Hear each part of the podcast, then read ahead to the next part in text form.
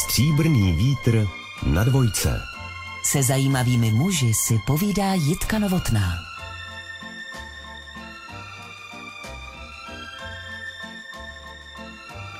Benediktinské arciopatství svatého Vojtěcha a Markéty v Praze Břevnově, nejstarší mužský klášter na našem území, založený roku 993, mnozí znáte jako úchvatný barokní klenot. I samotný řád svatého Benedikta má jedno velmi výrazné nej. Jedná se o nejstarší existující mnižský řád západního křesťanství. Myslím, že tohle všechno musí být velkým závazkem. Nicméně, když se člověk životem ubírá v duchu hesla modli se a pracuj, dokáže i takovému závazku dostat se ctí. A to rozhodně platí pro mého dnešního hosta, římskokatolického duchovního benediktinského mnicha a arciopata Břevnovského kláštera Petra Prokopa Šostřonka. Dobrý den. Dobrý den. Pane arciopate, která místa, které kouty Břevnovského kláštera patří k vašim nejzamilovanějším? V poslední době, protože někdy těch povinností je tolik, tak vyhledávám klidná místa nebo třeba kostel, kde nikdo není, naši soukromou kapli, kde nikdo není, nebo naši Álej Habrovou, kde také nikdo v té chvíli není. Nechci, aby to vypadalo, že nemám rád lidi, ale někdy, aby člověk měl co dát lidem, musí taky v soukromí a v tichu nabrat. Co je pro vás klášter? Je to domov? Je to samozřejmě domov už 33 let, protože 1. března roku 1990 jsem se stěhoval do Prahy v té závratné době, neklidné a převratné době, kdy vlastně se nevědělo, jak co bude. A v té době mi Anastás Opase, který byl ještě v exilu v Bavorském Róru v klášteře, a byl po srdečním infarktu, říkal, víš, zkus se zeptat, jestli nám vrátí ten klášter. Ten rozhovor proběhl těsně po 17. listopadu. To byla chvíle, kdy jsem poprvé si odvážil volat do Německa, protože pamětníci vědí, jak to bylo před listopadem 89, že všude byly uši, které nesměly něco slyšet, anebo neměly něco slyšet. Tenkrát jsem byl farářem v malé výzce v Ratajích u Kroměříže. A já jsem říkal, no ale kdo mě bude naslouchat, kdo mě bude dávat nějaké pokyny, tak mi řekl opat, řekni, že jsi převor a tím mě jmenoval převorem a tím jsem se dostal do určitých funkcí. Dobře, v Nova se ještě vypravíme opakovaně, ale když jsem se ptala na klášter, co by domov, tak je potřeba uvést, že Váš rodičovský domov, ten se nacházel ve Slesku, v Českém Těšíně. Tam jste vyrůstal ve městě se starobilým původem, které bylo ovšem nutně poznamenáno historickými událostmi a dělením v roce 1920 mezi Československo a Polsko.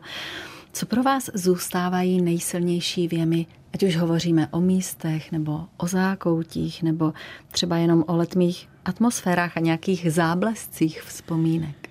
Já jsem rád za tu rodinnou atmosféru doma. Já jsem byl sám, protože maminka měla po mém narození nějaké zdravotní obtíže, takže další děti nemohla mít a starala se o mnoho jiných dětí. A já jsem rád, že jsem našel svoje zázemí a svoje jaksi sourozence v místní farnosti. Takže my jsme říkali, že chodíme na podnik. tak to bylo takové naše tajné heslo. A tam já jsem ministroval, tam jsem vlastně eh, chodíval také do schóly, do místního sboru dětského. To znamená, všechno se dělalo tak, jak to bylo možné na přelomu 60. 70. let, hlavně pak na počátku normalizace. Bylo to vlastně hezké období. Rádi na ta léta vzpomínáme kluci, bývali ministranti českotěšínští, no kluci mého věku, mě je 660, to znamená, že to jsou kluci jenom o málo mladší někteří, protože nás to drželo pohromadě, nás to formovalo, pouzbuzovalo v těch nelehkých letech, takže na to rád vzpomínám, na ten můj rodný domov. A jak se maminka starala o ostatní děti? Bylo to v rámci profese? Nebylo to v rámci profese, ale pomáhala třeba hlídat děti sousedů nebo známých a mnohé děti takhle odchovala a bylo to jako její náhradní další děti. To je jedna věc. No a poté, co už jsem byl v Praze a měl jsem takové společenství dětí nebo studentů, tak jsem jim říkal děti takřka vlastní. A občas jsem je přivedl, protože jsem říkal dětem pražským, vás budou rodiče vodit na Malorky a Kypry a Kréty a tak dále, ale nebudete znát naše Beskydy, naše Jeseníky, naše Krkonoše, takže dost často jsme jezdili do Beskyd nebo do Moravu a přivedl jsem partu 20-30 dětí k nám do 2 plus 1, aby je maminka napojila a občerstvila, protože jsme měli před sebou třeba nějakou další túru, takže jsem byl moc rád, že přijala tyto moje děti, teď už to je společenství rodin, které mají vlastní děti, takže už jsem svým způsobem dědečkem. Doufám, že to všichni posluchači správně pochopí.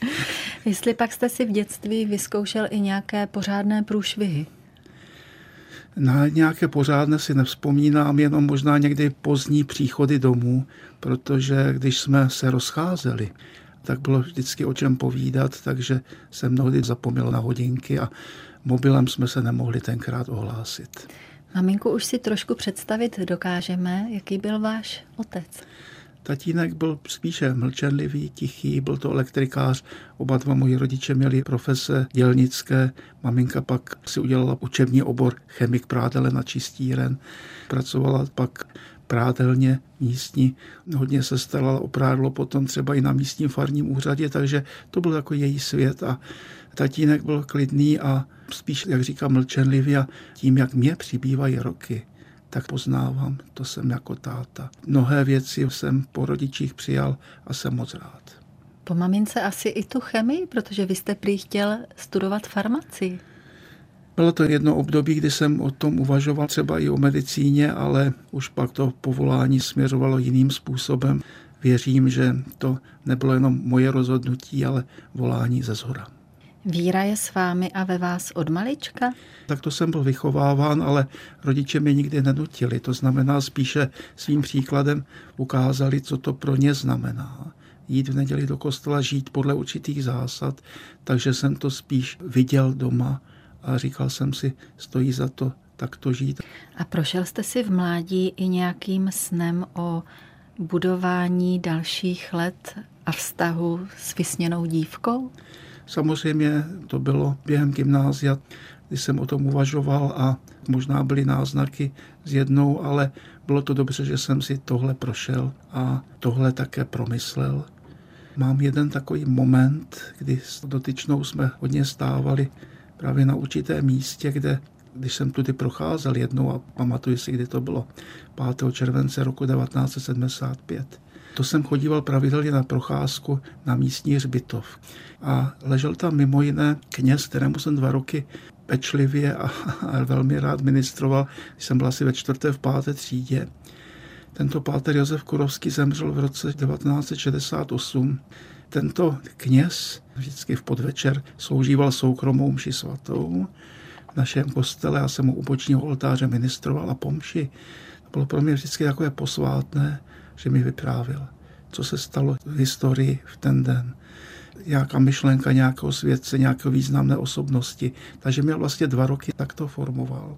Mě hodně oslovil ve svém životě. Tak jsem dost často chodíval k jeho hrobu tak jsem o tom přemýšlel a toho památného 5. července 1975 na místě, kde jsem stával s onou jednou dívkou často, najednou mě popadla silně myšlenka a neměl bys jít jinou cestou, tou duchovní. A od té doby už jsem se toho nezbavil. To vám bylo 18. To jsem byl těsně před čtvrtým ročníkem na gymnáziu. Takže nějaká velká životní křižovatka, na které byste stál a volil, jestli dívka nebo kněžská služba, ta se vlastně nekonala. Ono to za vás bylo v tom okamžiku nějak rozhodnuto. Bylo to rozhodnuto, tak jsem to cítil, že to je ono. Samozřejmě, mm. že si to člověk vybojovává každý den. Já si myslím, že každý, kdo žije pod určitým slibem, ať už manželstvím nebo řeholním slibem, kněžským svěcením, tak vlastně to nám připomínal vždycky spirituál v těžkém semináři. Nemyslete si, že se rozhodnete pro celibát ve chvíli svěcení a že už to budete zachovávat bez problémů. Každý den se proto musíte rozhodnout znovu. Já si myslím, a to připomíná mi snoubencům, já myslím, že to též je i v manželství, že každý den se znovu musí člověk rozhodnout pro toho dotyčného partnera či partnerku. Stříbrný vítr. Jitka Novotná a její host Na dvojce. O svém putování s vírou a za vírou nám vypráví benediktinský mnich a arciopat Břevnovského kláštera Petr Prokop Šostřonek. Vy jste byl studentem teologické fakulty v Litoměřicích, když vám přišel povolávací list a vy jste musel uprostřed školy narukovat. Zažil jste tvrdou vojnu? První půl rok byl dostatečně tvrdý. Z toho přijímače mě převalili k raketometnému oddílu, zůstal jsem pořád na plzeňských Slovanech. Byl jsem myřičem raketometu. Měli jsme skutečně ty nejstarší vojáky, kteří vedli takovou tu tvrdou mazáckou vojnu ale postupem času jsme se tak nějak zpřátelili s mnohými a zpětně na ty dva roky vzpomínám jako na dobu, kdy si člověk dokázal na mnohé odpovědět a uvědomil jsem si, co to je sáhnout si na dno, psychicky i fyzicky. Pak pro mě bylo jakýmsi malým vysvobozením a pomocí, že výstrojní náčelník se chtěl dostat do civilu. Zavolal si mi a říkal, víš, já pocházím od Velehradu, já jsem ministroval, já se chci dostat do civilu, ale nechci, aby mi to tu rozkradli. Já ti to tu všechno ukážu, ale protože nebylo tabulkové místo skladníka, říkal, domluvím se s velitelem, že budeš nějakým způsobem provizorně vést ten výstrojní sklad. A pro mě to bylo takové požehnané období, že jsem mohl někde si uschovat svoje knížky a mohl si aspoň občas v klidu číst. Víte, já jsem se vás chtěla zeptat, jestli vás někdo nepožádal na té vojně o duchovní podporu a službu, ale tuhle službu jsem teda nečekala. ano, ale samozřejmě takových těch zajímavých rozhovorů bylo hodně. Dokonce pak přišel nový náčelník pro politické věci, jak se říkal, politruk, který si mě zavolal a řekl, já vím, že nepřesvědčím tebe, ty nepřesvědčíš mě. Vím, že umíš psát na psacím stroji. Já bych potřeboval občas něco přepisovat, nějaké prostě politicko-štábní věci s označením přísně tajné a ty máš to spovědní tajemství, tak vím, že o to nebudeš vyprávět. Já jsem si říkal tak v duchu, no, komu bych tyhle blbosti vyprávěl. to byly jakési úniky na té vojně, že jsem měl chvilku k vydechnutí. Pane Arciopate, kdy jste se poprvé potkal s nějakým řeholníkem? To setkání bylo už hodně časné. V 60. letech, když se začal ministrovat Českém Těšíně, tak dostal páter Aleš Gvust takzvanou šestnáctku. To byl takový paragraf, podle kterého mohli kněží vypomáhat v duchovní správě. I na každý kněz v době socialismu u nás musel mít takzvaný státní souhlas k výkonu duchovenské služby. A tento páter Aleš Gvust, benediktín a vlastně můj předchůdce, převor a farář u svaté Markéty v Řevnově, byl internován v roce 1950, při akci K byly likvidovány všechny kláštery. On si prožil internaci v Želivském klášteře a pak měl tři volby. Buď jít do dolů, nebo do stavebnictví, nebo do zemědělství. Tím, že pocházel z Orlové, tak se vrátil domů a fáral se svým bratrem a poté v 60. letech krátce vypomáhal v Českém Těšíně a všichni mi říkali, to je Benediktín, řeholník. Tak to bylo první moje setkání s někým konkrétním. A tento páter Aleš Gvozd mě tak oslovil, že jsem za ním začal chodit a vyprávět si o benediktínech. A to byl člověk, který mě vlastně uvedl a připravil na tuto cestu v té době. Vlastně v ilegalitě. Takže já potom během teologického studia když jsem se vracel z Litoměřic do svého rodného českého Těšína, jsem často za ním jezdil, tenkrát už byl na faře v Domaslavicích, blízko Žermanické přehrady. Pořád jsme v tom rodném Slesku.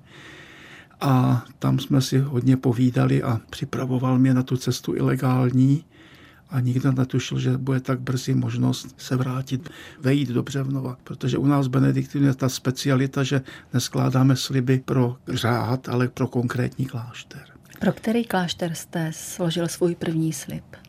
Pro Břevnov.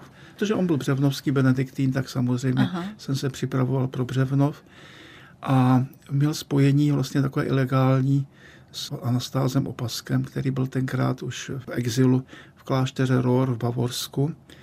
A tam se tedy vrátil ke svým spolubratřím v roce 68 po vstupu vojsk Varšavské smlouvy a všichni mu říkali Anastázovi, odejdi do exilu, protože tě bude čekat to tež, co v 50. letech. To znamená kriminál. No a Páter Aleš Kubust, ke kterému jsem jezdíval, měl spojení s Anastázem Opaskem, takže ten o mě věděl, že se připravuje někdo nový pro uh-huh. Břevnovský klášter. Uh-huh. Později jsem se dověděl až po roce 89, kdo tam nosvozil ty zprávy. Kdo? Byl to varhaník Jan Kalfus. Kterou můžeme nyní už jmenovat. Skvělý varhaník mladý a tatínek Jana Kalfuse dělal společně gymnázium s Alešem Gvuzdem. On měl možnost vyjíždět do zahraničí, takže občas se zastavil v Rohoru a přinesl zprávy Anastázovi. Vraťme se ještě na ten úplný začátek vašeho kontaktu a úvah o životě s Benediktiny. Čím vás tento řád zajímal, upoutal? Tím, že jsem měl rád hudbu. Já jsem hrával napřed na akordeon, pak na klarinet a saxofon. Mě učarovali ty oba nástroje. Pardon, kdy jste hrál naposledy? V tom kněžském semináři. Pak už jsem se k tomu nedostal. Já pořád rád naslouchám těmto nástrojům, ale už bych si netroufal je vzít do úst, mm-hmm. abych to neničil těm, kteří to skutečně umí. Takže vztah k hudbě, vztah k liturgii a to všechno jsem věděl, že se pěstovalo v klášteřích. Takže mě to tak přitahovalo. Pak jsem četl nějaké knížky, které byly různě pokoutně překládány, tisknuty a přepisovány o životech starých mnichů. Takže mě to táhlo k tomu pátru Aleši Gvozdovi a k těm benediktínům. Ale vždycky říkám teďka zpětně, všechno to byla vlastně hra na benediktíny, protože Benediktín může být benediktinem právě, když žije, modlí se a pracuje s ostatními. A když jsem byl sám, tak to byla jenom vlastně taková touha být mm-hmm. takový. Ale ta touha se aspoň takto naplňovala a mohla být naplněna až poté, co se změnily poměry. Vašeho předchůdce arciopata Anastáze Opaska navštěvovali v Břevnově mnohé významné osobnosti, které znal ať z exilu nebo i ze zdejšího dizentu. Vy jste taky tímto způsobem mohl poznat různé zajímavé lidi, kteří vám imponovali. Mnozí, jako a nerad bych na někoho zapomněl, ale Anastáz Opasek pracoval ve Združení Opus Bonum pro naše exulanty, kteří byli za hranicemi a hodně spolupracoval třeba s Ivanem Metkem. Člověk, který mi imponoval způsobem myšlení a způsobem vyjadřování. Dokázal v jedné větě nebo ve dvou větách říci to, o čem druzí třeba doslova mleli čtvrt hodiny. Pregnantně vyslovil jednu myšlenku důležitou a dokázali krásně formulovat, takže to byla jedna z důležitých osobností, se kterou jsem také spolupracoval po smrti Anastáze Opaska na takových vzpomínkových setkáních Opus Bonum. Ivan Medek, pak Pavel Tigrit, také se často zastavoval a s kterým se také setkával Anastáz Opasek v exilu. Pak to byly ty osobnosti kolem třeba Rádia Svobodná Evropa. Karel Moudrý, také jsem si ho vážil a vím, že v Českém rozhlase potom nějaký čas také působil, ale já jsem pochopil, že mnozí ti exvolanti to neměli jednoduché v exilu.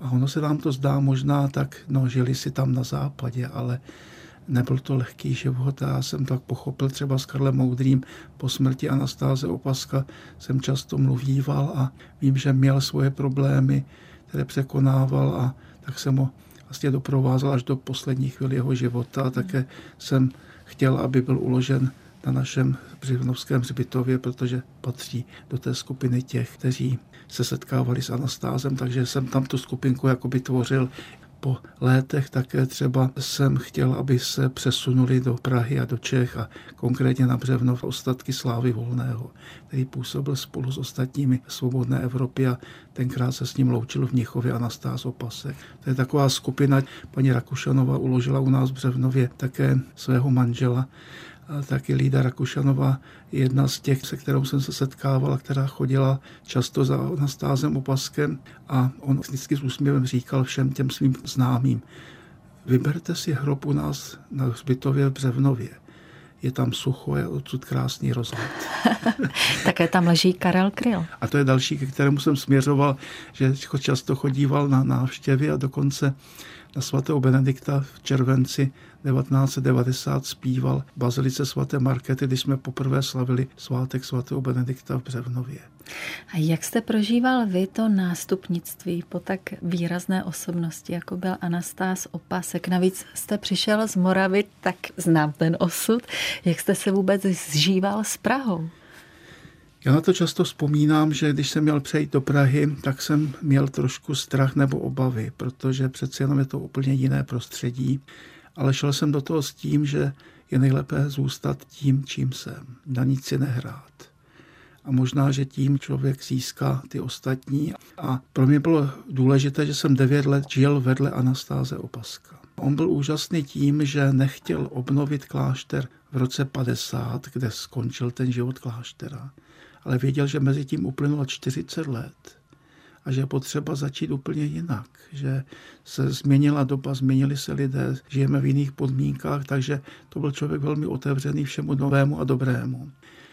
A také jsem se u něj naučil, že je třeba hledat u lidí to, co je spojuje a ne, co je rozděluje. A tomu mi naučil a také té ochotě umět stále znovu začínat. Víte, starý člověk se přesunul v 77 znovu zpátky do svého kláštera v tom roce 90. Měl odvahu nově začít. Pro mě to byla taková inspirace pro ten další společný život s ostatními i povzbuzení pro to, když jsem měl po něm převzít vlastně vedení kláštera. Je pravda, teď budu velmi prozaická, že u vás v Řeholi Benediktově se občas používá i trest vyloučení od společného jídla? Samozřejmě je to v Řeholi. Svatý Benedikt totiž klade velký důraz na společné jídlo. Společná modlitba, společné jídlo a společné studium. Proto nejkrásnější tři místa v klášteře bývají kostel, kde se společně modlí, refektář, kde se společně jí a knihovna, kde se studuje a nabírá duchovní zkušenosti. A dopadl na vás někdy nějaký trest? To si vůbec neumím představit. Nepamatuji si taky, že by takový trest dopadl, ale když se vracíme k tomu společnému jídlu, proč Aha. je to takový trest? Jako je škoda, že dnešní rodiny už upouštějí od společného jídla, hmm. že možná v některých rodinách ještě do večeře a pak už se tak nějak různě míjejí a ten společný stůl nebývá zvykem, což je škoda, protože to je místo, kde si mohou lecos říci, že mohou být sobě blíž, mohou odložit mobily a sociální sítě a mohou komunikovat mezi sebou. Když se mi někdo ptá, proč nejsem na Facebook, že bychom se mohli sdílet a říkám, vem flašku dobrého vína, přijď a budeme se sdílet. To znamená, že to sdílení u stolu je to nejdůležitější a proto svatý Benedikt v tom viděl trest, když někdo byl vyloučen od toho společného stolu, že si má uvědomit, že mu něco chybí a že si má opět zasloužit to, aby byl s těmi ostatními. A proto, když se podíváte třeba do obyvacích pokojů, vracím se ke bytům starým nebo domům starým, tam centrem byl ten stůl. Dneska v obývacím pokoji je všechno uspořádáno tak, aby odevšat bylo dobře vidět na televizi. No, Ten stůl chybí. Děkuji vám, že jste mě utvrdil v tom, že to naléhání, se kterým zvu děti a manžela k večeři, je na místě. Určitě a vytrhejte. Hostem pořadu Stříbrný vítr a Jitky Novotné je benediktinský mnich a arciopat Břevnovského kláštera Petr Prokop Šostronek. Mlčení je moc potřebné. To vy, Míši, velmi dobře víte a my ostatní bychom se při nejmenším zde měli inspirovat. Když se zeptám poněkud přízemně v kategorii časových údajů, po jakou nejdelší dobu jste kdy mlčel? Víte to? Tak ono mlčení není jenom to nemluvit, ale musí také mlčet fantazie i paměť, protože to je taky moc důležité. Víte, někdy můžete mlčet, nemusíte vyslovit nic a hádáte se třeba hodiny s někým ve své mysli. A to je třeba také uklidnit. A právě to je důvod toho mlčení. Člověk by měl vytvořit takovou klidnou hladinu ve své mysli a ve svém vůbec životě a k tomu to mlčení slouží. Takže beze slov, to je jedna část toho mlčení, ale pak se musí také sklidnit ten vnitřek. A na jak dlouho se vám to podařilo? Nebo uložil jste si někdy takový opravdu duchovní úkol cvičení, že jste se zahálil do tohoto hlubokého i vnitřního mlčení? My máme pravidelná duchovní setkání nebo duchovní koncentrace, takzvané rekolekce, nebo pak duchovní cvičení, které jsou celý týden, kdy nasloucháme různým přednáškám a člověk by měl to vnitřní myšlení dodržovat, ale myslím si, že ta vnitřní hygiena duchovní je potřebná po celý týden a po celý měsíc a po celý život a nejenom pro ty, kteří žijí v klášteře, ale pro každé. Spoustu lidí by to potřebovalo. A proto tomu často vybízím a v souvislosti s tím mlčením mluvím, že má mlčet i všechno ostatní, kromě tedy úst taky. Nemalou potíž má současný člověk nejenom s mlčením a sklidněním, ale ku příkladu i se slovem pokora, které mám pocit se dost nadužívá a tím pádem i devalvuje.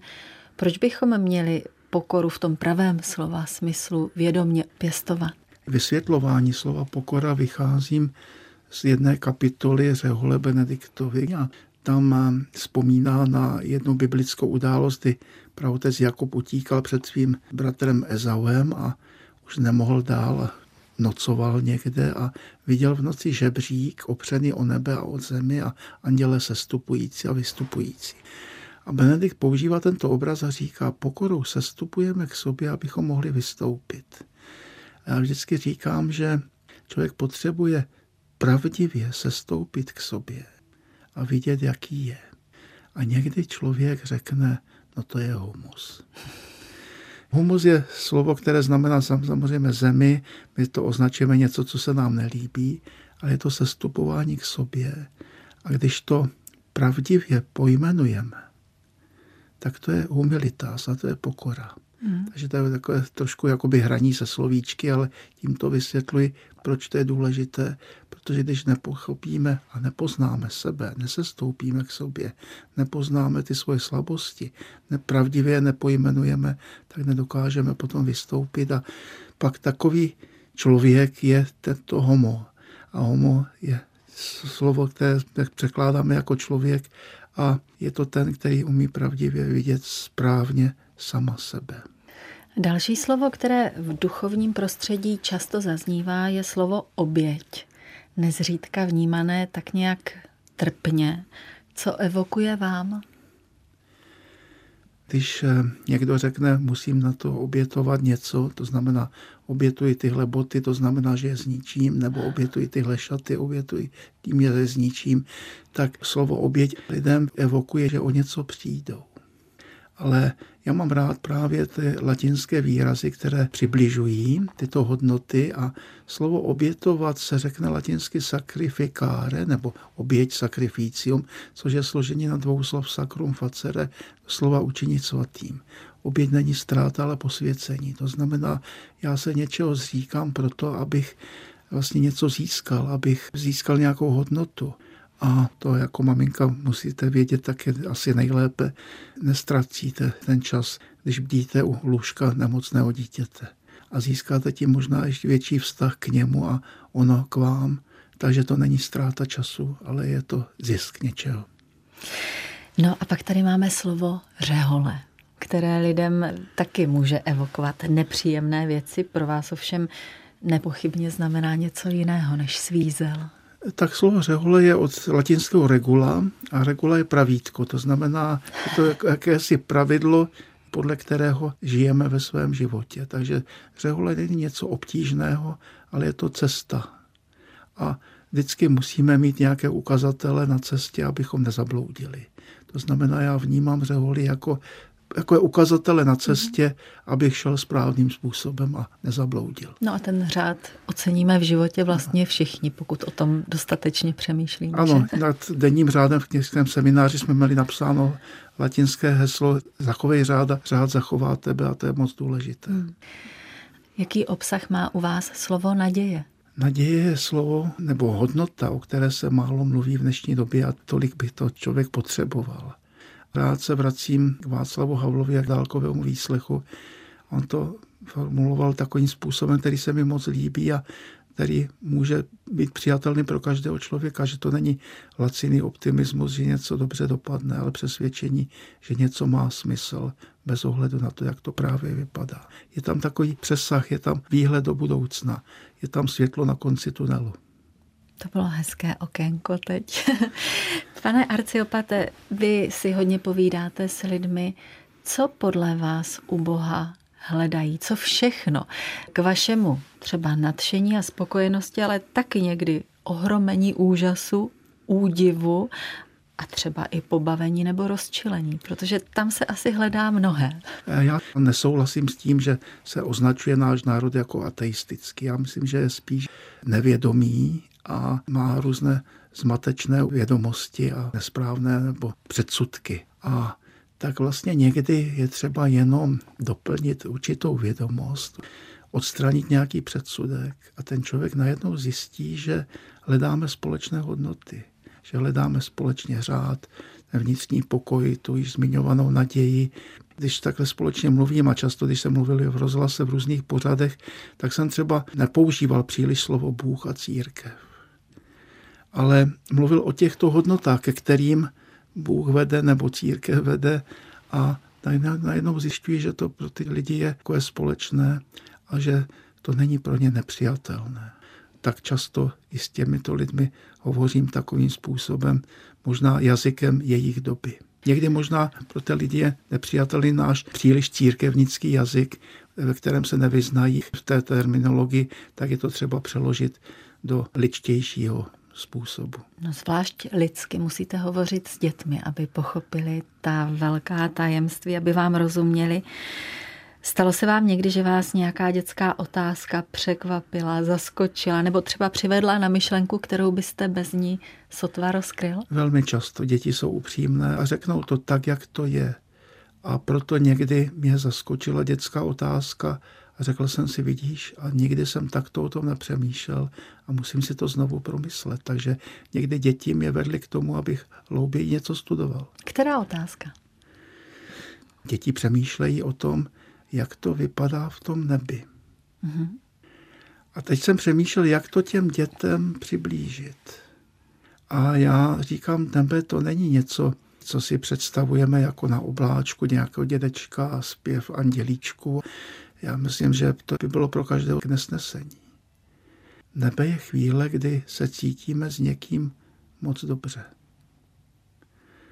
A tak jsem si říkal, že nejenom dětem, ale i dospělým musíme přiblížit tu věčnou blaženost jako chvíli, kdy jsme s někým a je nám moc dobře na procházce s někým, koho milujeme, kdo je nám blízký. A ten čas tak letí, že ani ten čas nevnímáme. Tak to, to už je to nebe na zemi. A to je ta věčnost, ano. Jo, to znamená, to je stav bez času. To znamená, najednou v té lásce, v té vzájemné blízkosti je to, že nechceme být od sebe. A to je podstata toho nebe a třeba k tomu mě přivedli děti, abych o tom začal přemýšlet hlouběji. Vám musí být hodně líto, že řada Evropanů hledá své duchovní zakotvení někde na východě, místo aby se opřeli o tu židovsko-křesťanskou tradici, kterou tady máme a která nám vybudovala tak ohromné společenství duchovní, kulturní, umělecké. Tak možná, že je to taková móda, že někdo takto hledá a myslím, že i Dalaj Lama říkal, že je důležité, abychom hledali ve svém vlastním prostředí a někdy připomněl Evropanům, aby nechodili příliš na východ, ale našli i to, co je u nich doma hodnotného a co je může formovat. Ale někdy si říkám, když vidím takto hledající lidi, zaplať pámu, že vůbec něco hledají, co je přesahuje. Tak jim to ani nezazlívám. Zkuste pobídnout některé tápající lidi kde by vlastně mohli hledat a nacházet? Vy také musíte stále hledat, třeba pro svá kázání. A vím, že se inspirujete i ve světské literatuře. Kde všude se dá nacházet ty důležité podněty pro zamyšlení nad kvalitou našeho bytí? Já myslím, že je potřeba vůbec se zamýšlet nad kvalitou bytí, protože někdo, když upadne do stereotypu a nepřemýšlí, že by to mohlo být nějak taky jinak a že by mohl přemýšlet o věcech, které ho přesahují, tak upadne do nějaké si i beznaděje, že nemá to světýlko na konci tunelu, že nevidí smysl něčeho, protože je příliš ubyt stereotypem každodennosti. A proto je důležitá neděle, sváteční den, aby člověk najednou se zastavil a uvědomil si, proč bylo těch šest dní před ním, proč bude těch šest dní za ním. To je důležité, aby člověk uměl z té každodennosti vyjít. Já dost často také zdůrazňuji, kromě toho společného stolování, důležitost svátečního klidu. A to je ten sedmý den odpočinku, který jako vychází z Bible, ať už je to pro Židy sobota, pro nás křesťany neděle. Ale je to takové důležité zastavení, abych si uvědomil, kam a proč směřuji. Když se vrátíme ke svěcení svátečního dne, tak nás možná mnohé něco napadne, protože zase vykročíme z toho stereotypu. Neděle není jenom chvíle, kdy nejdu do práce, ale chvíle, kdy se také, jak jsem už říkal, otočím za tím, co bylo a proč bylo. A možná člověka napadne, proč to bylo špatně a proč by to mohlo být v dalších šesti dnech zase lepší. Jak vypadá ideální neděle arci opata Petra Prokopa Šostřonka. Je tam samozřejmě mše a co dalšího? Svatý Řehoř Veliký, který napsal jakýsi první takový životopis svatého Benedikta v takzvaných knize dialogu, tak tam používá termín latinský habitabat secum, to znamená doslova bydlel sám se sebou. Když se mě někdo ptá, a to souvisí s nedělí, kam pojedu na dovolenou, já říkám, pro mě dovolená v dnešní době už je to, když nikam nemusím a nikdo po mě nic nechce. To znamená, mohu spočinout sám se sebou a vrátit se k sobě, jo, být sám sebou. To je to, co pro mě je takové to spočinutí nedělní, sváteční a dovolenkové. A člověk se musí stále k tomu vracet. Stříbrný vítr. Jitka Novotná a její host Na dvojce. Jak už jste možná zaznamenali, byl to právě Petr Prokop Šostřonek, kdo v roce 89 jednal s úřady o navrácení Břevnovského kláštera. Jaká podívaná se vám naskytla, když jste se tam poprvé ocitl? Ani ne tak podívaná, ale podíval jsem se, co všechno se tam za ta desetiletí vystřídalo. Takže podiviná. Eh, v samotném klášteře byl státní ústřední archív po Českém ministerstve vnitra. Bylo tam asi 17,5 kilometru archiválí. Byly to archiválie, které se tam přivážely z různých ministerstev, tak jak to úředníci zbalili. Pak jsem zjistil, že to nejcennější, co tam asi bylo, to byl archiv Národnímu divadlu. V samotném hospodářském dvoře byla státní bezpečnost. Bylo to centrum sledování cizinců, takže to bylo pod federálním ministerstvem vnitra. Mělo to krásný název montážní závod. A jak jsem se dověděl od těch, kteří tam pracovali, a já jsem poprvé pronikl do tohoto prostředí až 11. dubna 1990. Šel jsem kolem vrátnice, kde byl nápis služební průkaz předložte bez vyzvání. Ten jsem samozřejmě nepředložil, ale bylo mi dovoleno tam vstoupit. A v tom takzvaném montážním závodě měli kinosál, kde si promítali situace, do práce přijel kluk na kole, vyjížděl statík Mercedesu namaskovaný a napíchl se na auto s cizí poznávací značkou, které by mohlo narušovat socialistické zřízení v naší vlasti.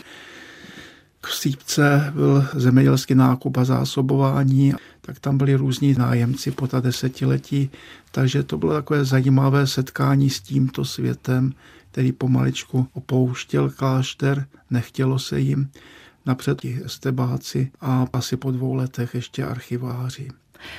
No dnes je klášter nádherně zrenovovaný, obnovený, je tam krásná podívaná i procházky, sympaticky otevřený, nepůsobí nějak asketicky, nějak uzavřeně. Ostatně v jeho areálu jsem zažila jednu příjemnou rodinnou oslavu, vím, že tam máte pivovar, že se u vás pořádá posvícení, dokonce civilní svatby.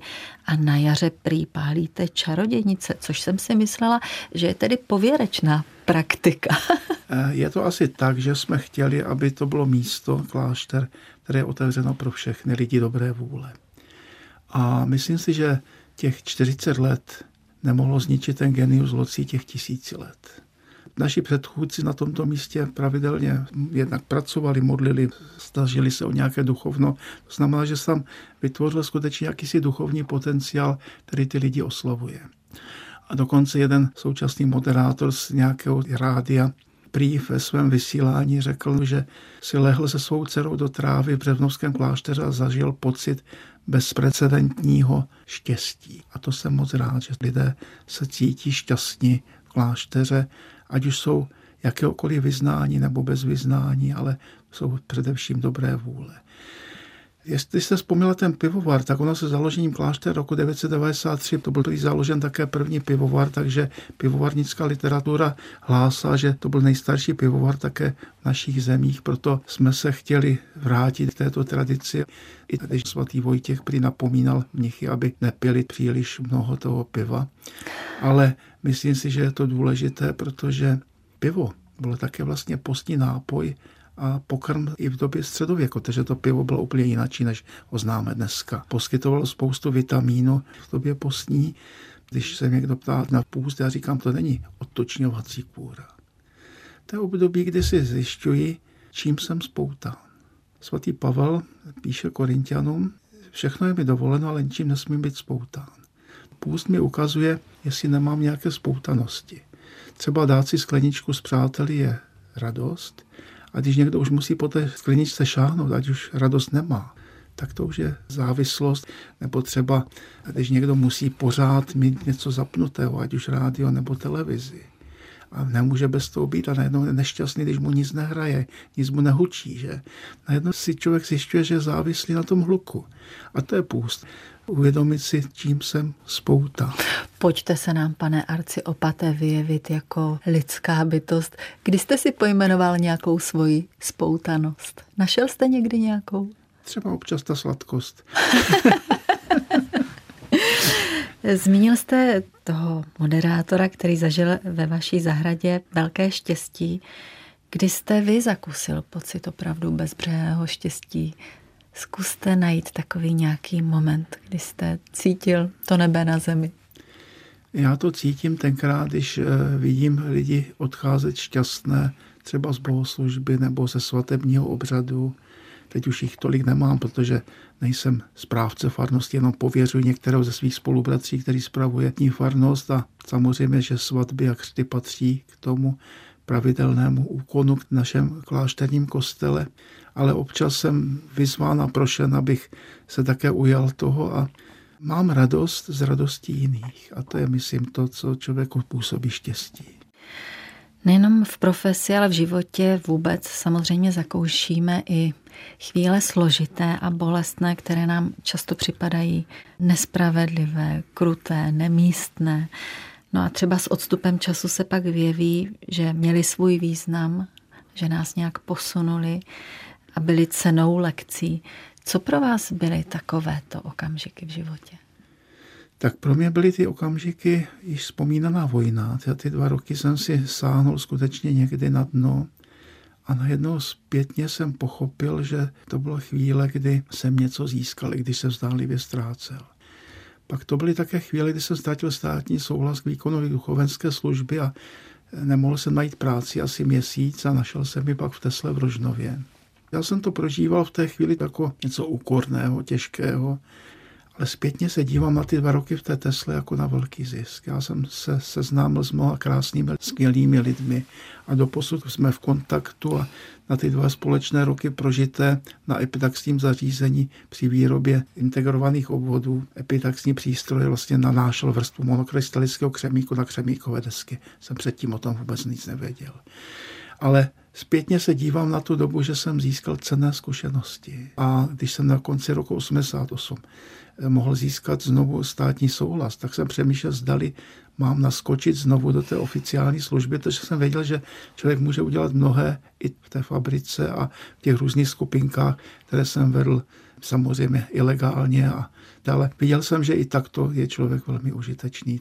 Myslíte, pane Arci Opate, že byste mohl teď na rozloučenou citovat nějakou pasáž z Bible, kterou jednak máte velmi rád a zároveň vám připadá všeobecně sdělná, platná, přínosná, takže by byla jakýmsi dárkem na rozloučenou s našimi posluchači? Já myslím, že každý verš Bible člověka může oslovit v té dané chvíli. Třeba slyšíte některý citát nebo některý verš Bible už posté a najednou vás osloví novým způsobem. Ale myslím si, že pro každého člověka, ať už je pokřtěný, nepokřtěný, věřící nebo nevěřící. Pro něho a pro jeho okolí je přínosné nečin druhému to, co nechceš, aby ti činili jiní. Děkujeme za to, děkujeme za tuhle přínosnou obohacující hodinku. Naším hostem byl arciopat Břevnovského kláštera Petr Prokop Šostřonek. Mějte se hezky. Děkuji a přeji vám i vašim posluchačům radostné a pokojné dny. Naschledanou.